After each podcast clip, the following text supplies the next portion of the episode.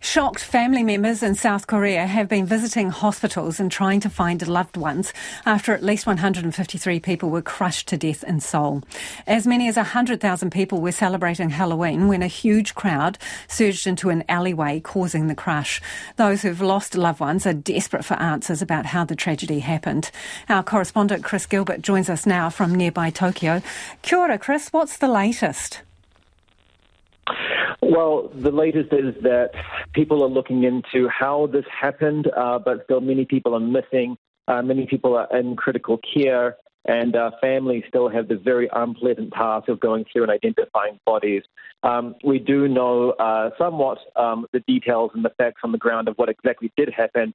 Um, uh, Itaewon is a nightlife, a party district in Seoul. Uh, this particular Halloween party is an institution. Um, it's very, very popular every year, but there was so much pent up demand after three years of no parties, uh, tight COVID restrictions, a lot of people wanted to get out and be together again, and estimates are about 100,000 people turned up to this area, which, as we know, has very narrow streets and some hills as well. And in a crowd that size, people simply can't communicate.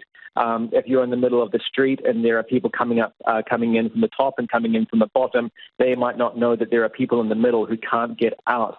Um, I've actually been in a situation like this in Tokyo once before, a feeling of losing control, uh, the crowd taking over, being pushed around. You can see panic start to set in. And in this case, as reports have said, people became uh, unruly and agitated. And it came to a head on a very steep, uh, steep slope uh, where people began falling over each other and uh, becoming crushed under each other.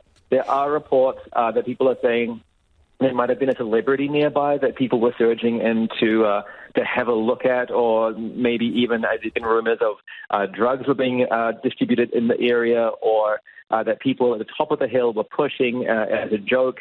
Um, but whatever happened, um, it definitely started a domino effect, and uh, it ended up in the the tragedy we're talking about now. Chris, I know one Australian witness has described it as a slow crush, and he said numbers grew there over a period of time, and, and as did the unrest. So, given that and some of the reports, why weren't there enough police monitoring the situation? Why didn't authorities step in? Well, that is the $64,000 question. Why wasn't more done? I mean, the, to really control a crowd that size, you have to control it from the outset, before they turn up, before the people are there. And uh, maybe the authorities were not expecting it to be so popular based on previous numbers. Um, maybe it, it, took everybody by surprise.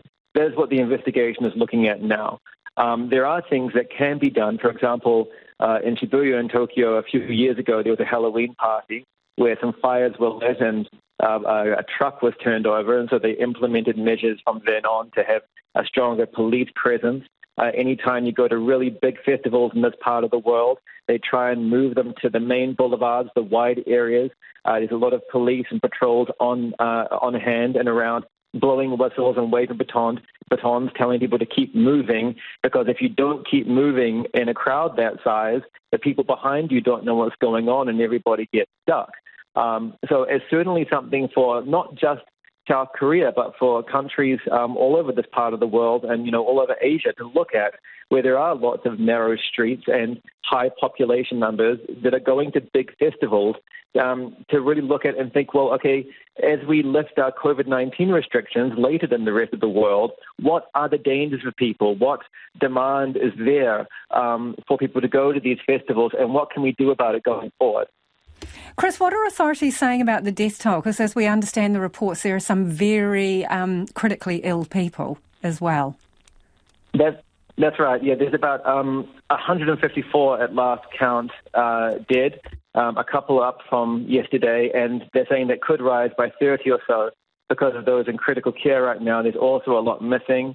Uh, more than 20 uh, foreigners or expats, visitors to South Korea amongst the dead including two Americans, an Australian, a couple from Japan, and other parts of the world.